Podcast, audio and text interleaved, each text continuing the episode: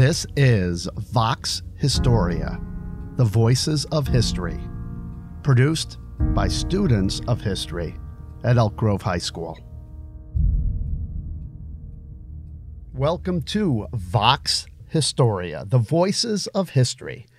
I am Bruce Janu.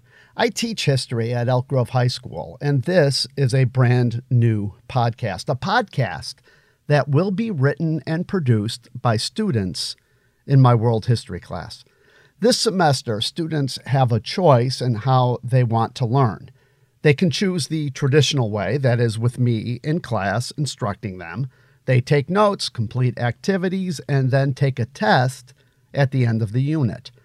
Or they can learn the history on their own, pick a topic from the unit, research it, and write and produce a podcast that will be released for everyone on the internet to hear. I just offered this choice this semester, and I had two students choose to do this. Jaden and Emmanuel are right now working on a podcast about the Versailles Peace Treaty, which ended the First World War. That episode should be up sometime next week. Other students were interested but leery some expressed apprehension about putting something out there beyond the walls of the classroom.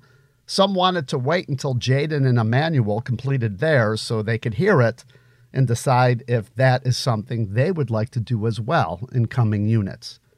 I have been working on podcasts now for a little bit. I have my own podcast called Lilac Wine, where I am reading an historical novel I'm writing. I am one of the producers of the We Are EG podcast at Elk Grove High School, along with Rachel Vissing and Kristen Lesniak. We also have another podcast at Elk Grove called School Chat, which is hosted by Mark Hines.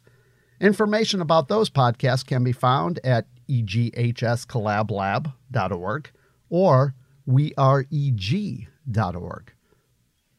Although students are involved in those podcasts too, mainly as subjects, there is not a podcast yet in which students write and produce the content.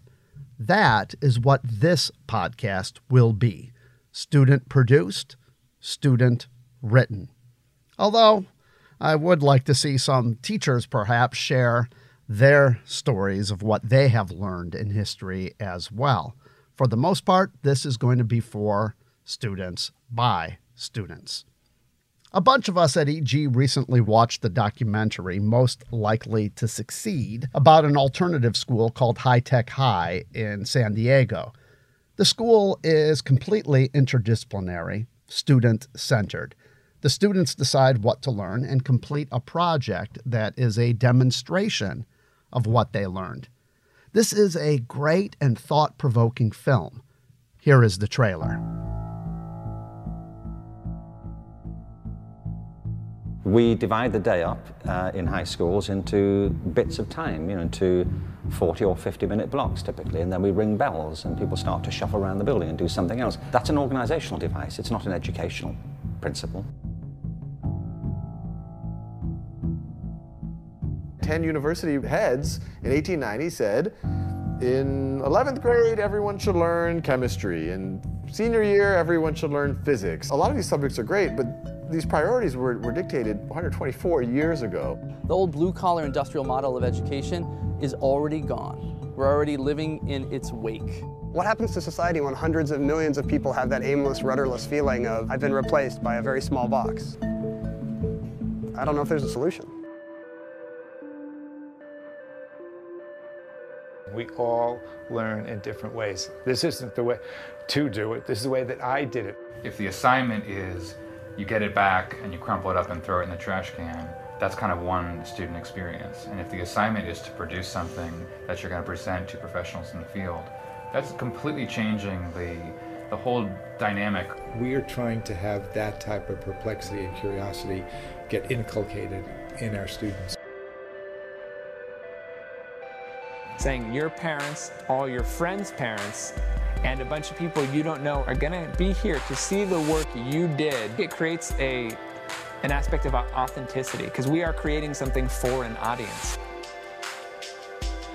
The things I think in life that give us some of the greatest satisfaction is making something that wasn't there before. And I can't wait for that moment when it does work and I'm completely done with it.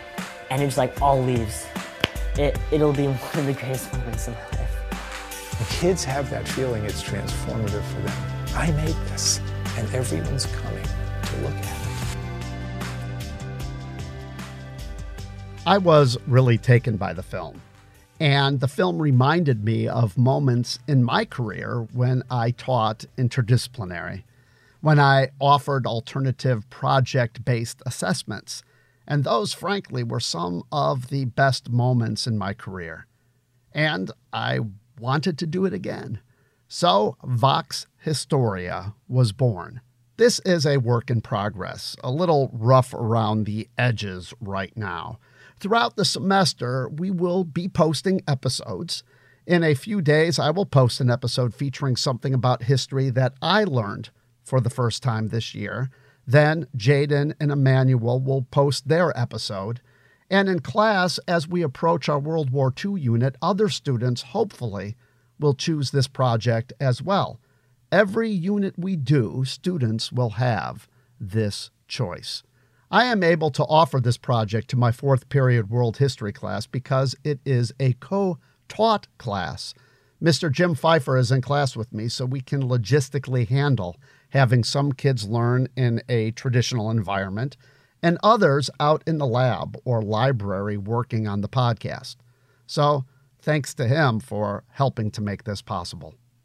Join us at voxhistoria.org for more information on how to listen and subscribe to the podcast. This podcast will be hosted on anchor.fm.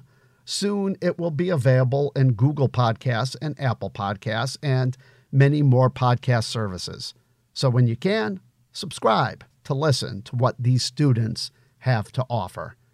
The other day, I brought Jaden and Emmanuel down to our podcast room, and it was so much fun watching them interact with the equipment. They were excited as was I. So stay tuned. We've got some history coming up on Vox Historia, the voices of history. Thanks for listening.